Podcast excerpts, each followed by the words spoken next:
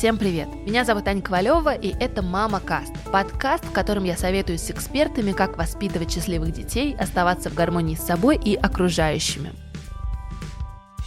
Недавно мы нарушили правила игры и подумали, что здорово будет, если интервью в этом подкасте буду брать не только я, но и ребята из моей команды, коллеги из студии Шторм. Не у всех из них есть дети, но что у них точно есть, так это желание разобраться, что же это такое, когда в твоей семье вдруг появляется ребенок. Мы договорились с ребятами, что они сами выберут темы, которые их волнуют, и будут звать в гости экспертов, которые будут нас с вами просвещать и рассказывать интересное на конкретную тему. В этот раз интервью возьмет Диана Андреева, это продюсер нашей студии и ведущая подкаста о благотворительности «Чем помочь». Кстати, если вы вдруг никогда не слышали о «Чем помочь», я очень советую этот подкаст. Это прекрасный контент, которым я горжусь, и я очень рада, что он сделан в студии, которую придумала я. Пару слов про Диану. Диана очень любит создавать уют дома, но она мне рассказала, что она очень переживает подразумевает, что уют и дети, честно говоря, мало совместимые понятия. молодая мама, я ее понимаю, все опасения резонны, поэтому мы вместе решили, что будет здорово записать «Мама Каст» с участием человека, который точно знает все про уют дома. Но прежде чем мы начнем, немного о партнере этого выпуска. Этот выпуск выходит благодаря растишке, а растишка это вкусный и полезный продукт для детей с кальцием и витамином D. Кстати, ну я об этом уже говорила, но я повторю еще разок, это самый любимый завтрак моего сына Марка и единственный способ поднять его утром в детский сад. Подробнее о растишке будет в середине выпуска. Ну а я передаю слово Диане и желаю вам приятного прослушивания. Привет, это Мама Каст, и сегодня его проведу я, Диана Андреева, продюсер студии подкастов «Шторм». Сегодня мы поговорим об уюте и о пространстве, в котором мы живем. Как сделать его приятным, как наполнить его счастьем и как вовлечь близких, и в том числе детей, в устройство интерьера. А поговорю я с Севарой, соосновательницей сервисов RoomKea и Уютно, а еще дизайнером интерьеров по любви. Кроме всего, Севара — мама двухлетнего Ратмира, и она расскажет о том, как можно обустраивать пространство, когда в нем живет маленький ребенок, и почему игрушки не являются беспорядком. Севара, привет. Привет. Севара, давайте начнем э, с такого общего вопроса и выясним, э, чем занимаются дизайнеры интерьеров и в каком случае вообще люди обращаются к специалистам, которые помогают им обустроить пространство. И простой и сложный вопрос. Дизайн интерьера, он нужен для того, чтобы облегчить себе жизнь в реализации своих каких-то мечт, фантазий относительно уютного дома. Даже, я бы сказала, не уютного, а именно в обустройстве просто дома, чтобы там было то, о чем человек мечтает. Красивая кровать, правильно расположенная, большое хранение, это такой общий запрос. Для чего это нужно дизайнеру? Это, конечно, реализация собственных амбиций. Это всегда когда мы заканчиваем университет дизайнера, мы все мечтаем попасть в компанию, поработать там, набраться опыта и в конце концов сделать свою студию дизайна и реализовывать какие-то свои фантазии, уже свои собственные. Хороший дизайнер — это тот, кто умеет слышать, слушать клиента и уже не фантазировать о личных амбициях, да, что бы он хотел сделать, а прислушаться к тому, что хочет человек. И сделать это надолго, и чтобы человеку было комфортно, и он не хотел это поменять, образно говоря, сразу. Но это мы говорим о очень маленьком проценте дизайнеров, большинство из них хотят попробовать все новое, вставить что-то необычное, чтобы квартира отличалась от всех остальных, и при этом не задумываются, насколько это долговечно. А можете описать, кто чаще всего обращается с таким запросом, кто клиент дизайнера интерьеров? Вы знаете, когда начинала лично я, это был 2003 год, это были только богатые люди, которые, в принципе, только могли себе это позволить. Собственно, мы первые в России, кто сделал дизайн доступным по фиксированной цене и сделал это доступным доступным абсолютно для всех, потому что это было недорого. И вот тогда мы, скажем, выращивали общество, которое бы обратилось к нам за помощью сделать это легко и просто. Обычно это человек, который уже точно понимает, сколько времени занимает реализация ремонта самостоятельно. Первый раз обычно люди хотят попробовать сами, делают кучу ошибок, ну и потом уже обращаются к профессионалам. Второй, третий, четвертый ремонт, они обычно уже идут с помощью дизайнера. По вашему мнению, из каких предметов создается уют дома? Нельзя сказать или выделить один предмет. Первая ступень любого уютного дома – это базовый ремонт. Тот, который как раз достаточно безликий и пусть будет назовем его стандартным. Второе – это как расположена мебель. От того, как она стоит и в каком месте, значит очень много. Поэтому мы сделали упор еще и на расстановке мебели в проекте «Уютно».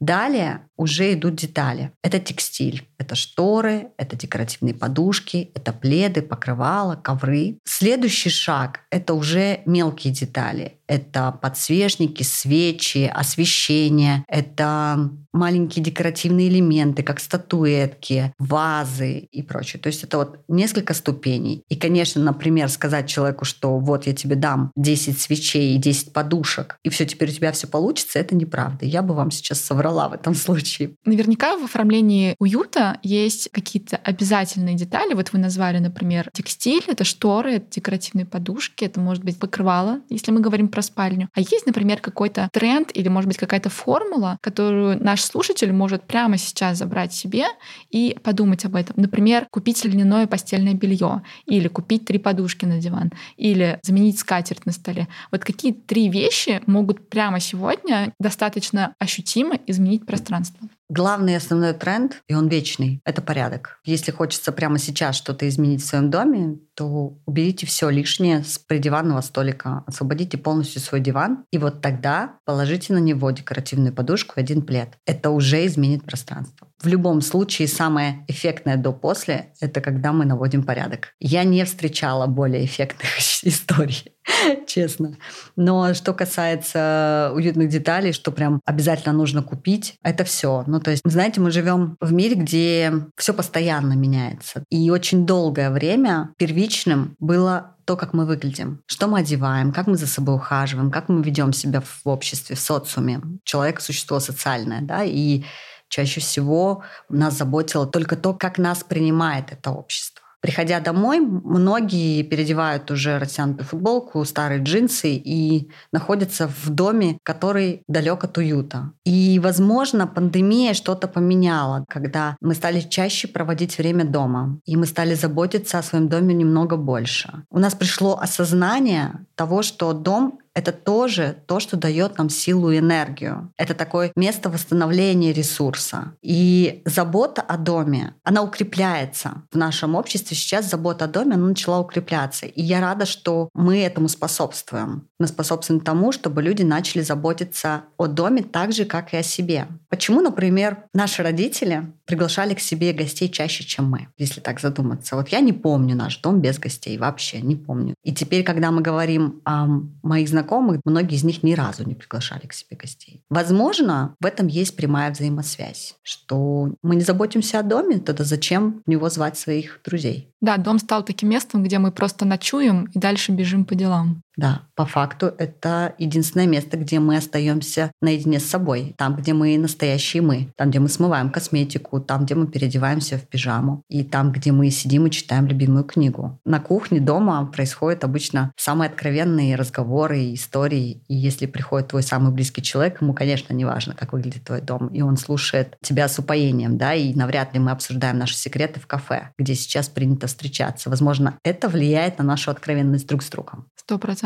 А есть ли такое, что, допустим, комфорт и уют для каждого человека создают свои вещи? То есть для кого-то это действительно подушки, это текстиль, а кому-то, например, важнее другие детали, допустим, статуэтки или какие-то геометрические вазы причудливой формы. Вы замечали такое в работе с клиентами? Или чаще всего все равно это приходит к каким-то общим знаменателям, каким-то общим деталям, которые всем нравятся? знаете, тут как раз нет общего правила. Я точно знаю, что больше не значит лучше. Если положить весь декор на все полки, то это не означает, что это станет красивым. Вот и все. То есть не нужно ориентироваться на то, что мне нужны и статуэтки, и вазы, и подсвечники, и свечи. И вот тогда я буду на пике уюта. Нет. Это может быть всего одна свечка, всего одна книжка и всего одна ваза, в которой будет стоять несколько веточек. Они сделают уют. И тут нужно, конечно, прислушиваться к себе, что комфортно именно тебе. Если ты не любишь декоративные подушки, то и ты их не любишь, и не нужен тебе их ставить. Но тогда, скорее всего, ты такой человек, который любит минимализм, а если ты любишь минимализм, значит, ты любишь чистоту. Тогда выдерживаем все в чистоте и в маленьких деталях, в небольшом количестве. Я понимаю сейчас из нашего разговора, что все равно все сводится к порядку и к поддержанию, наверное, уюта, который был создан изначально в квартире, был задуман в комнате. И вы являетесь мамой, у вас есть двухлетний сын Ратмир, и вы, наверное, тоже сталкиваетесь с такой проблемой, что с детьми довольно сложно поддерживать порядок дома, потому что это всегда предметы, игры, это постоянное перемещение и ребенка по комнате, и предметов по комнате. Как вам удается поддерживать порядок, который создает уют в доме, как мы выяснили, когда дома живет маленький ребенок? Если честно, я не считаю беспорядок присутствия игрушек. Это можно назвать визуальным шумом, но точно не беспорядком. Потому что игрушки, они даже создают какой-то свой собственный уют. В зависимости, конечно, какие это игрушки. И понятно, что не все они могут быть привлекательными, но тем не менее покупаем их мы, поэтому мы можем правильно их выбирать и правильно выбирать для них хранение. То есть сейчас огромное количество выбора коробочек, э, в которых может храниться игрушки. И то, как вы приучаете своего ребенка поддерживать этот порядок, вы приучаете с детства. То есть поиграл в одну игру, положил в коробочку коробочку. Если коробочки красивые интересные, то ребенку тоже интересно в них складывать и из них доставать. То есть я вот человек-коробочка, у меня большое количество коробочек, и в каждой коробочке у него хранится что-то одно. Вот сейчас у нас период собачек маленьких, щенячий патруль.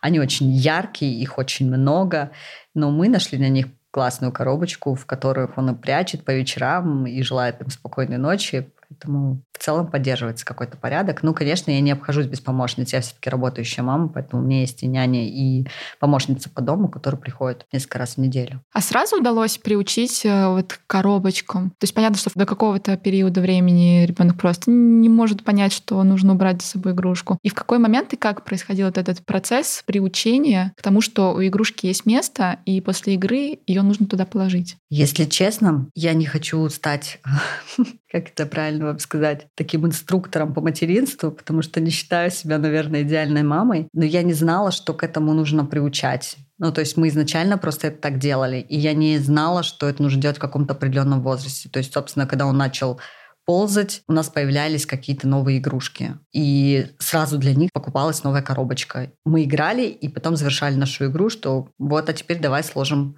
все в домик и это началось с самого начала. Поэтому отследить момент, что я специально это делала, нет. Это было очень интуитивно, потому что мне нравятся коробочки, мне нравится с ним играть по вечерам, и когда он уходит спать, мне нравится, что наша гостиная превращается в обычное место, где мы проводим время уже с мужем. Поэтому это все было как-то вот само по себе. У меня один ребенок, у меня небольшой опыт, но я склонна верить в то, что дети ведут себя так, как мы хотим, чтобы они себя вели. Эта позиция пока не изменилась. То есть вот как мы себя ведем по отношению к нему и как мы... Мы ничему ему по факту не учим. Он просто повторяет то, что делаем мы. Он просто нас копирует. И я думаю, что это как-то так работает. Вот как специально меня мои родные и близкие не учили накрывать на стол, но моя мама всегда это делала. И у нас не было такого, что мы кушали стоя на кухне или кто-то по одному.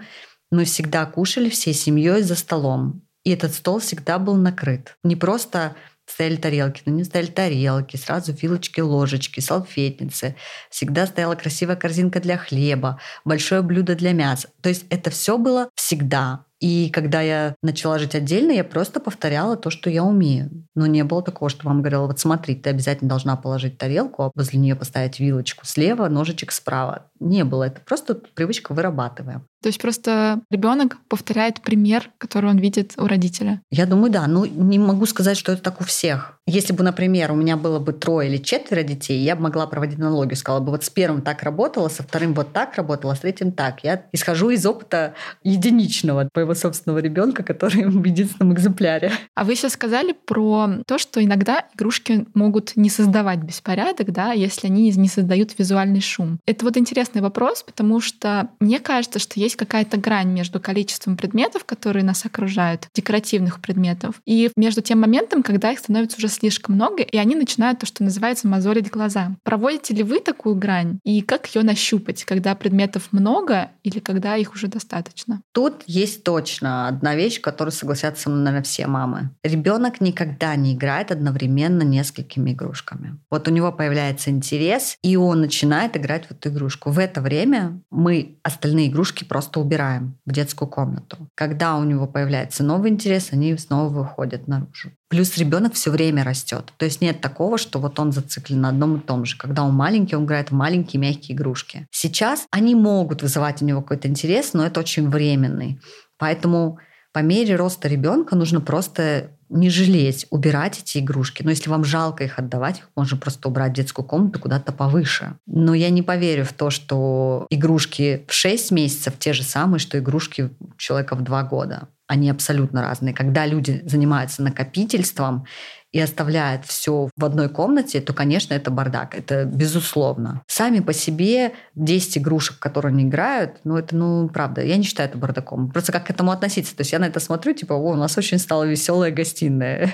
я отношусь к этому очень легко. Меня это не раздражает. У меня есть моя зона, это небольшой комод возле стола, и вот на нем я периодически что-то переставляю, ребенок это не трогает, у нас на придиванном столике может стоять эта композиция. Ребенок тоже, кстати, привык не трогает это особо. У нас растения стоят, ребенок землю пытался есть в самом начале, но потом понял, что все-таки это невкусно. Дети существа умные, ко всему привыкают. Главное, не нужно... Я точно знаю, что не нужно ничего убирать, когда появляется ребенок. Он должен в этом расти и понимать, что это всегда будет, и никто от него ничего не прячет. Тогда он теряет к этому интерес. Получается, если я правильно поняла, что в случае с игрушками мы просто оставляем актуальные. То есть не нужно оставлять игрушки, которые которые были актуальны и будут в будущем актуальны, оставляем то, с чем ребенок играет, и в целом это количество вряд ли создаст какой-то беспорядок и шум. Однозначно, да? однозначно. Угу. Кроме железной дороги, которая действительно просто занимает всю комнату, ну, тут просто нужно смириться. Да, понять и простить. Прозвучала музыка, а значит настало время рассказать о партнере этого выпуска. Сегодня это растишка, разнообразные молочные продукты для детей старше трех лет из натуральных ингредиентов. После записи Севара рассказала Диане ее лайфхак приятного утра. Она накрывает стол для завтрака с вечера, кладет скатерть, расставляет тарелки и свечи. Остается только залить гранолу йогуртом, и хороший день обеспечен. У нас с Марком есть свои ритуалы, и каждое утро мы начинаем с того, что он просит растишку. Его самый любимый завтрак – это фруктовая растишка с печеньками в виде букв. И мне кажется, что иногда он готов вставать утром в садик только ради того, чтобы самому обязательно открыть эту растишку и высыпать все печеньки в свой любимый йогурт. Но растишка — это не только вкусный продукт, который дети едят с удовольствием, это прежде всего полезный продукт. Так что, мамы, возрадуйтесь, в его составе только натуральные ингредиенты, свежее молоко и фруктовое пюре. А еще там много кальция для здоровых костей и зубов. И, конечно же, витамин D, которого нам всем не хватает этой холодной зимой, которая наступила быстрее, мне кажется, чем, по крайней мере, я планировала. Кстати, комбо кальция с витамином D — это лучшая смесь для здорового роста ребенка, потому что витамин D помогает кальцию лучше усваиваться. Итак, растишка – это разнообразные молочные продукты для детей старше трех лет из натуральных ингредиентов, содержащие много кальция и витамина D для здорового роста ребенка. Так что растишка, которую так любят ваши дети и в частности обожает мой сын Марк, это не только вкусно, но и полезно. Важная информация, если вы закажете три любых продукта растишки в Яндекс Лавке, то получите промокод 50 рублей на ваш заказ. Срок акции с 31 октября по 31 декабря. Поэтому скорее покупайте растишку, радуйте своих детей и создавайте вместе с ними свои маленькие ритуалы каждый день. Ссылку мы оставим в описании. Ну а теперь возвращаемся к выпуску, который, я напомню, ведет Диана из моей команды. А участвует ли Ратмир в составлении уюта? Может быть, у него есть какой-то свой уголок, где он уже расставляет предметы так, как он хочет, и, может быть, диктует какие-то правила в своей комнате? У нас есть комната общая, это гостиная, где мы позволили ему создавать беспорядок, потому что нам хочется проводить время с ним. И когда мы приходим домой, если бы он играл в своей детской комнате, нам было бы скучно. Или нам пришлось перемещаться к нему. Поэтому в гостиной расположена часть его игрушек, и там много коробочек. И ставит он их как раз в том порядке, в котором он хочет. Просто они все разные по размеру, разные по текстуре, и он знает, в какой коробочке находится та или иная вещь. И это абсолютно в его доступе, как и книги. Все находится внизу, на уровне его глаз. В гостиной у меня стоит диван, под которым такая есть полка. Раньше там хранились модные журналы, которые привозила с Европы. Теперь эти журналы мы убрали, и вот в этой полке находятся его любимые игрушки. Машинки, самолетики. И да, он их расставляет по какой-то линии, он еще такой немножечко педантичный ребенок, не в меня, моего супруга.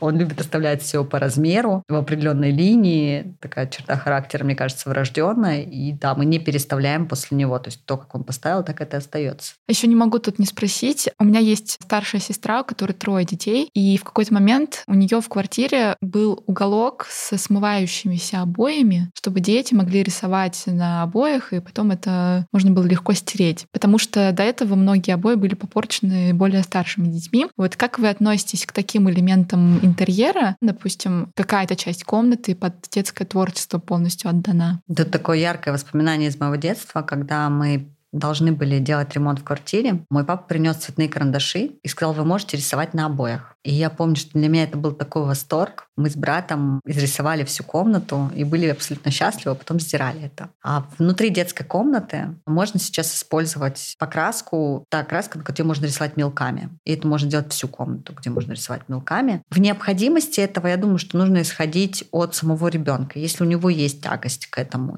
такому проявлению творчества, то можно сделать такую комнату. Прям прямой необходимости это делать для всех, наверное, не считаю нужным. Мы купили просто обычные красный мольберт, на котором он может рисовать. И как-то не было сложности, он не пытался рисовать на стенах. Пока не было, не знаю, может быть, это позже происходит. Я говорю, что первый ребенок, и вот он как-то сам по себе рисует на мольберте, не пытался перенести свои рисунки куда-то еще. Может быть, это интересная идея. А если мы будем говорить, например, про кухню, пока ребенок маленький, у него есть много атрибутов, это и детский стульчик, и детская посуда какая-то специальная. Придумывали ли вы какой-то специальный интерьер для того времени, пока ребенок был маленький, и на кухне у него были отдельные предметы. Или как-то сразу он, э, может быть, начал пользоваться общими стульями, общими какими-то предметами. Сейчас, в наше время, вообще не нужно ничего придумывать, все есть. У нас детский стул стоки, он абсолютно интерьерный для любого современного интерьера, и он не яркий, мы выбрали его в черном цвете, поэтому сидит он на нем. До этого был шезлонг Baby John, мы его ставили прямо на стол. Он тоже очень приятных цветов, у нас был такой желтый. Сейчас уже не нужно выбирать что-то особенное, то есть все прекрасно сочетается с современным интерьером. Свой дом мы не меняли для ребенка вообще. И как и свою жизнь, собственно. То есть у нас появился ребенок, он появился у нас достаточно сознательном возрасте, и мне и супругу уже было больше 30. Мы сразу для себя решили, что ребенок будет адаптироваться адаптироваться под нашу жизнь. Все, это было наше решение. И мы не хотели глобально менять свою жизнь, поэтому на работу я вышла достаточно рано, сразу почти после роддома. Несколько дней я приходила в себя, и потом я уже начала работать. Работала сначала из дома, ну, была пандемия, это, в принципе, было очень удобно. Потом у нас появилась няня, и в рабочие часы, когда я на работе, он с няней. Когда мы хотим куда-то поехать или у нас командировки, он летает с нами когда у нас отпуск, он летает с нами. Если у нас какие-то рабочие встречи, и я не могу не взять его, например, нет у няни, то он едет со мной на рабочие встречи. К этому все привыкли, и он как-то сумел адаптироваться под этот режим и уже ведет себя прилично. Выбора у него нет особенно. Да, у него нет выбора. Он как бы живет в нашем режиме. Встает вместе с нами, завтракает вместе с нами, ужинает вместе с нами. То есть у него есть свой режим, который есть у нас. Класс. А вы обустраивали детские комнаты для клиентов как дизайнер интерьеров? В Румке мы обстроили свыше 10 тысяч, наверное, детских комнат. А чем отличается создание дизайна для взрослых и создание дизайна для детей? Тут очень много таких нюансов, как э, влияние цвета на ребенка. Это имеет огромное значение. А можете рассказать, какой цвет как может влиять? Это тот самый цвет, который не любит большинство людей в России. Это белые стены. Это никак не раздражает ребенка. Это единственный цвет, который является чистым холстом, на который он накладывает свое собственное настроение. Это единственный цвет, который является отличным фоном для того, чтобы расставлять на него игрушки и яркие акценты. Mm-hmm. Поэтому я говорю, русский человек, назовем такой образ русского человека, это люди, проживающие в странах СНГ и в том числе в России, не могут принять этот цвет полностью. Для них это цвет больницы. Хотя надо заметить, что по статистике ни одна больница в России не была выкрашена в белый цвет. Такая вот интересная интересная ассоциация. А как же пресловутые квартиры в стиле Икеа, так называемые блогерские квартиры с белыми стенами, белой мебелью? Вообще это большой праздник, что такие люди появились, и они транслируют этот минимализм. Сейчас, я говорю, если сравнивать нашего клиента в 2016 году и сравнивать его сейчас, конечно, люди ко многому стали относиться легче. Они стали это принимать. И, конечно, это влияет на смотренность, на то, что происходит вокруг него. Ну, давайте вернемся к детским комнатам. Угу. Получается, что лучше всего, конечно, для ребенка будет влиять белый цвет, но тут э, кто сможет это принять, кто не сможет это принять. Чем еще отличается дизайн детской комнаты? Хранение. Как бы не хотелось э, любому взрослому человеку делать его закрытым, чтобы было меньше пыли, меньше убирать, для ребенка оно важно именно открытое. Важна сортировка, потому что это приучает его к некоторому порядку. Важна доступность, чтобы любой предмет, который его заинтересует в пределах этой комнаты, был в его доступе. Это основные такие правила. И тут нельзя ставить, наверное, свои интересы превыше интересов ребенка, если эта комната действительно его. Если комната делается для него, и это детская, то да, доступное хранение, открытое хранение и в Безопасность, конечно, нужно менять обязательно окна на окна с замочками. Это не фобии, да, о которых мы говорим, это правило безопасности. Ребенок, он очень любознателен. Ему все хочется попробовать. В том числе в каком-то определенном возрасте ему очень хочется попробовать открыть окно. Сможет ли он удержаться на подоконнике, тут уже зависит от самого ребенка. И вот мне кажется, тут, наверное, нету компромиссов. Тут не нужно долго думать. То есть безопасность, она должна быть. Убирать какие-то острые углы или избегать избегать квадратной мебели. Я не то, что считаю ненужным, я скорее бы сказала, что я бы это запретила делать, потому что когда он видит эти острые углы, он к ним готов. И попадая в другую среду, где они есть, он чаще всего не попадает в те ситуации, где они могут навредить. Поэтому в детской комнате это не относится к безопасности. Например, присутствие квадратного столика или комода с острым углом бьются чаще они до одного года и чаще всего один раз. Один раз они об него удаляются и больше к нему не подходят. Я говорю, дети очень умные существа. Что Наверное, еще важно. Освещение, может быть. Конечно, освещение должно быть равномерным, оно должно быть потолочным, боковым, должно быть разный сценарий освещения. Но лучше всего, конечно, когда это светлое пространство с большим количеством дневного света. То есть вот как раз в детской комнате не обязательно иметь шторы, тем более тюли, которые приглушают дневной свет. Это влияет на развитие их зрения. Высота кровати, кстати, тоже очень важна. Высота кровати должна быть ниже, чем обычно. Ну, производители мебели это знают, поэтому они не делают. Двуярусные кровати, многие не знают, что их можно использовать только после 6 лет, когда у ребенка уже формируется мозг таким образом, что ночью он не пытается встать. До 6 лет это не является отклонением. До 6 лет ребенок может гулять во сне, и это является нормой. Ничего себе. Да, поэтому двухъярусной кровати до 6 лет — это риск. Может ничего и не быть, а может и быть. Ну, может и после 6 лет что-то быть. Когда после 6 это скорее уже отклонение. То есть тогда уже работают э, специалисты и находят проблемную зону. Почему? Угу. Почему он встает, почему он падает. То есть падать с кровати нормально до шести. После шести это вопрос. Очень часто детские обустраивают по мотивам какой-нибудь сказки или любимого фильма или мультфильма ребенка. Как вы к этому относитесь? Например, если ребенок ну, очень просит комнату в стиле холодного сердца, что делать? Я отношусь к этому нормально, если есть возможность у родителей. Скажем, когда мы говорим о комнате для ребенка, мы понимаем, что его интересы, они меняются кардинально чаще, чем один раз в год. Если чаще, чем один раз в год вы можете позволить себе именно финансово менять комнату, то почему нет? Почему бы не поддаться этим капризам? Если такой возможности нет, то, конечно, нужно найти альтернативные решения. Что мы можем менять легко? Легко как раз мы можем менять текстиль, постеры наклейки, постельное белье. И как раз это и даст стиль э, в стиле мультика. Не обязательно ставить кровать розового цвета, можно поставить ее белой либо под дерево, и при этом постелить постельное белье холодное сердце. А помните, еще раньше модно было делать потолок, как звездное небо со звездочками. Наверное, сейчас уже так делают редко, но я знаю, что дети часто боятся ночевать в комнате абсолютно без света, им часто оставляют светильнички. Насколько это часто встречается в вашей практике и как можно этот элемент может обыграть? Знаете, чаще всего страхи детей рождаются из страхов родителей. И если такие страхи уже есть, и они присутствуют, то можно использовать светильники, и это здорово. По поводу звездного неба есть прекрасные фосфорные наклейки в виде звездочек, которые можно наклеить, пока ребенку это интересно, потом их убрать, когда это перестало быть интересным. Все, как я говорю, из ваших возможностей. Если есть возможность менять потолок, или вы знаете точно, что вашему ребенку будет это нравиться всегда,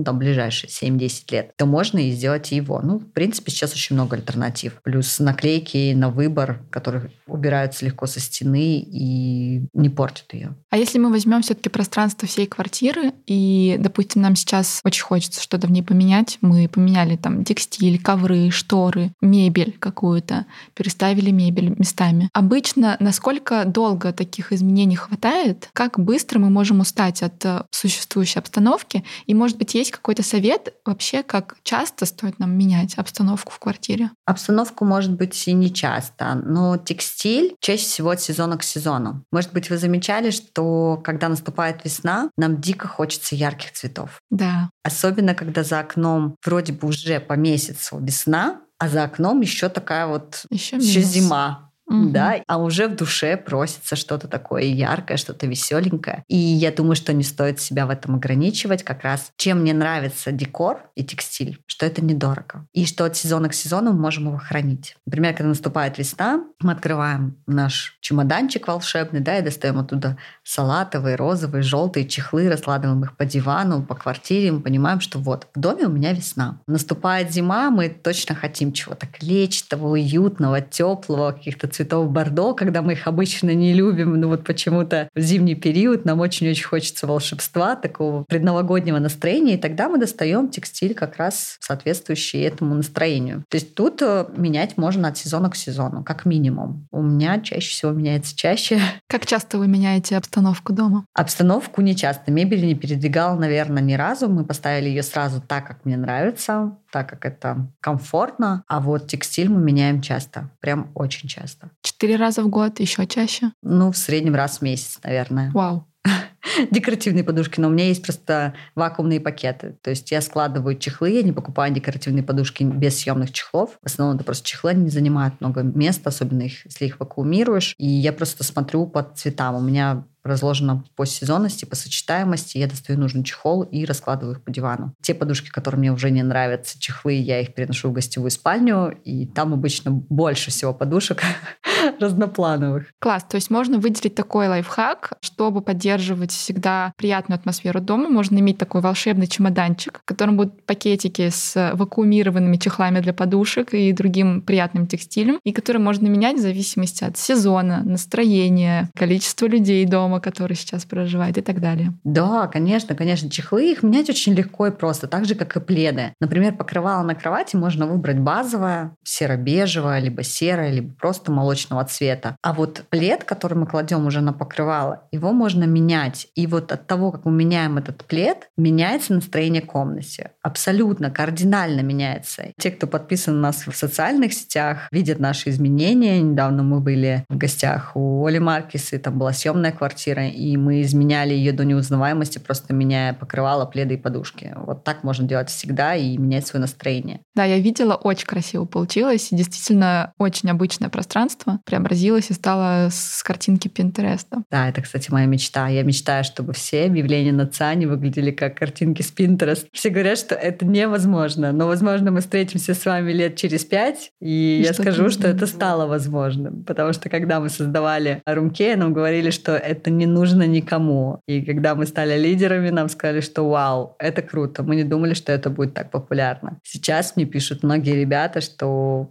они сдают свою квартиру и стали делать ее уютной перед сдачей, и начали зарабатывать на этом больше. Хотя в ремонт не вложились, вложились просто в плед и подушки. И это изменило их ощущение от того, что они делают. Они не просто отдают свою квартиру, они отдают ее красивой. И благодарности, конечно, гораздо больше. Как и доверие квартиросъемщику, мне кажется. Потому что когда в квартире уютно, обустроено, видно, что с заботой подошли к пространству, начинаешь закрывать глаза на некоторые недостатки. Там, ну, кран немножко потекает, ну ладно, зато подушки красивые на диване лежат. Да, да. Забота о себе, она прежде всего должна начинаться с заботы о своем доме. И это та идея, та ценность, которую мы закладываем в наш сервис. Это ответ на вопрос, почему мы вообще решили это делать. Мы хотим, чтобы люди научились заботиться.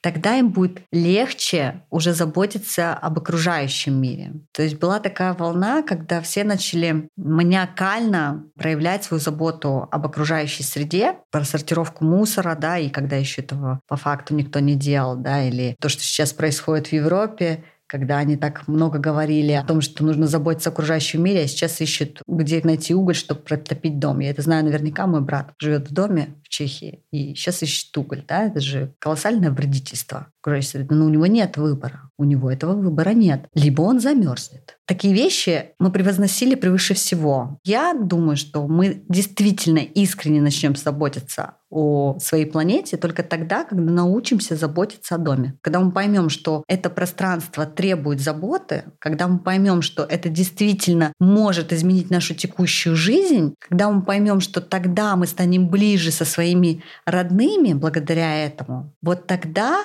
у нас появится мысль о том, что и о планете нужно тоже позаботиться, что нужно поднять бутылку, валяющуюся на асфальте, что нужно бросить окурок в урну, что нужно уступить место бабушке, потому что уже появится вот эта вот мысль в голове, вот это зерно о том, что нужно что-то делать, нужно о чем-то заботиться. Резко к этому прийти нельзя. Абсолютно верно. Если, например, мы начинаем с себя, начинаем с заботы о своем пространстве, и находим в этом ценность для себя. Как привить или показать эту ценность для тех, кто живет рядом с нами? Партнеры, дети те же самые или старшие родственники, с которыми мы делим квартиры, например. Как включить их в поддержание уюта, да, чтобы они подушки расставляли, чтобы вазу с прикроватного столика не убирали, чтобы журналы не трогали на журнальном столике. Есть, может быть, какие-то лайфхаки о том, как вот эту заботу о пространстве объяснять окружающим? Вовлекать. Во-первых, когда ты делаешь что-то сам, тебе хотят подражать, особенно дети. А вовлекать как раз можно с помощью курсов. Допустим, очень сложно найти общую тему взрослым уже детям со своими мамами. Все равно она все сводится к тому, что как у тебя дела и собственно, чему-нибудь тебя научу сейчас. И мы не задумываемся, как можем проводить время иначе.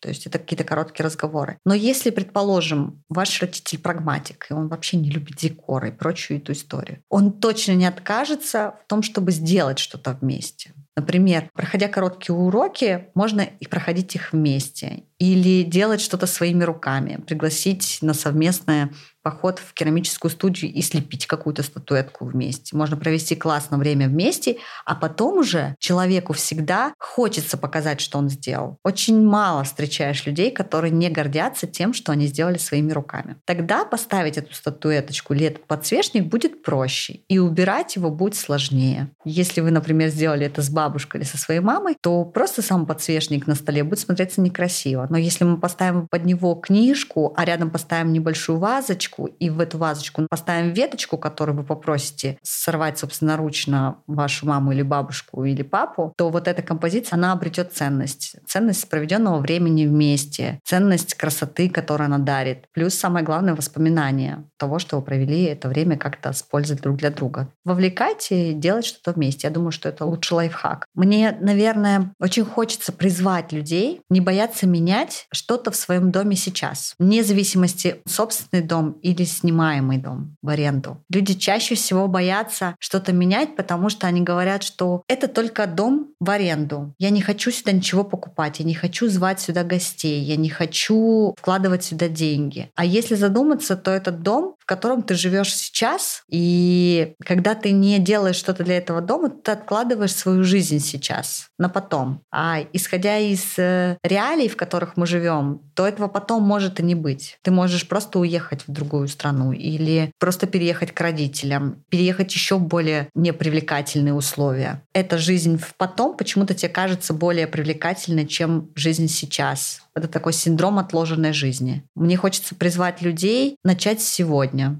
что-то менять, жить там, где хочется жить потом. Пусть это будет то сейчас. И любой декор, самое интересное, он умещается в одну коробочку, в одну маленькую коробочку. Но именно вот этот, назовем его такой тревожный чемоданчик, который вне зависимости от того, где вы будете, сделает любое пространство именно вашим. Потому что декоративную подушку можно вписать в любой интерьер. Так же, как и подсвечник, так же, как книгу или любимый плед, или набор постельного белья. Это не увеличит стоимость переезда. Ни насколько. Одна коробочка, я даже взвесила, она весит 5,5 килограмм для декора одной комнаты. 5,5 килограмм дарящих счастье. Вот нужно ли экономить на этом счастье? Мы не стремимся экономить, например, на чехле для телефона. Чехол стоит 5000 рублей и люди его покупают. 5 тысяч можно потратить на декор одной комнаты. Представьте себе. Это не так много. Ну, это не дешево. Для большинства, возможно, это колоссальная сумма. Но эта же сумма – это чехол для телефона или два похода в кафе, четыре поездки на такси или пять тысяч можно раскладывать бесконечно. Там, я не знаю, насколько актуально сигареты или один коктейль. Это те деньги, которые реально можно отложить на то, чтобы сделать дом уютным, в который захочется пригласить своих гостей, в котором захочется прочитать любимую книгу и быть в этом пространстве, которое может дать тебе гораздо больше. Оно может дать тебе столько энергии, сколько не даст чехол от телефона. Вот, наверное, это основная мысль